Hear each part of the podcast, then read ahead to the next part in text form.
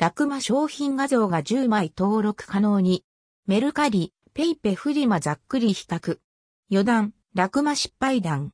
値下げで匿名配送対象外に。楽天のフリマアプリ、ラクマの商品画像の枚数制限がアップ。メルカリと同様20枚までアップ可能に。記事を書くついでにメルカリ、ラクマ、ペイペフリマの違いについてもちょろっと。ラクマ商品画像が10枚までアップ可能に。手数料は6%にアップ。出品時、画像10枚に登録枚数アップ。今までは4枚しか登録ができず、もうちょっと枚数載せたいみたいなことも多かったんじゃないだろうか。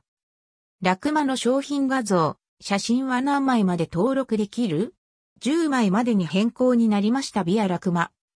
出品時に登録できる画像の枚数が最大10枚になりました。ラクマお知らせブログ。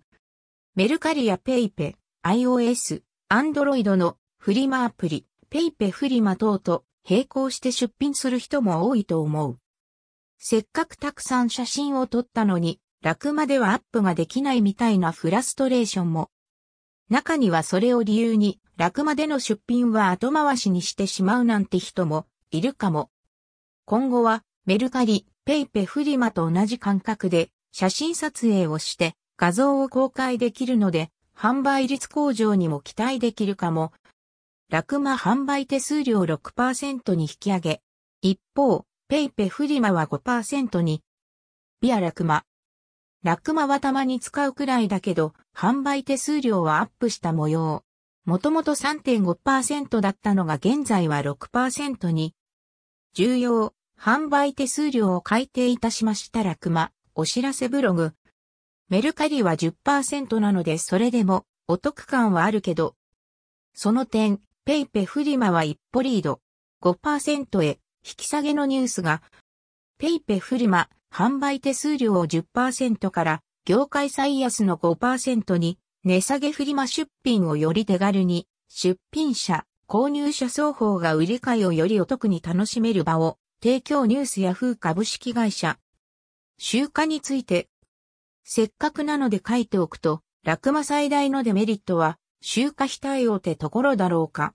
アプリを介さないのであればもちろん集荷自体はできるけど、集荷手続きしたら直接送料支払いが必要で、ちょっとめんどくさい。対して、メルカリは、黒猫ヤマトの集荷に対応している。アプリから申請すれば、集荷に来てくれる。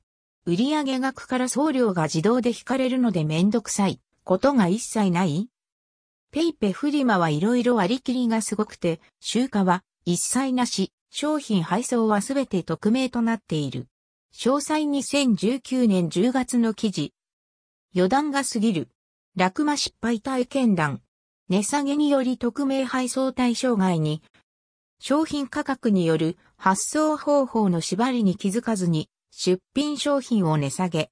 結果的に匿名配送対象外になってしまった。U パック利用可能な販売価格1610円以上。よりコンパクトな U パケットではサイズが収まらないので、黒猫ヤマトへ配送方法変更。その際に、匿名発送対象外に、そして送料も直接支払う感じになって、もろもろ微妙だった。こちらのミスなので自分の住所が相手に知られてしまうというのは仕方ないとしても、発送方法変更により相手に個人情報を提供してもらう必要があるわけで、幸いなことにすんなりメッセージで送ってくれたので、問題はなかったけど、人によっては、匿名配送だから購入したのに、ということもあるだろうし。気をつけよ。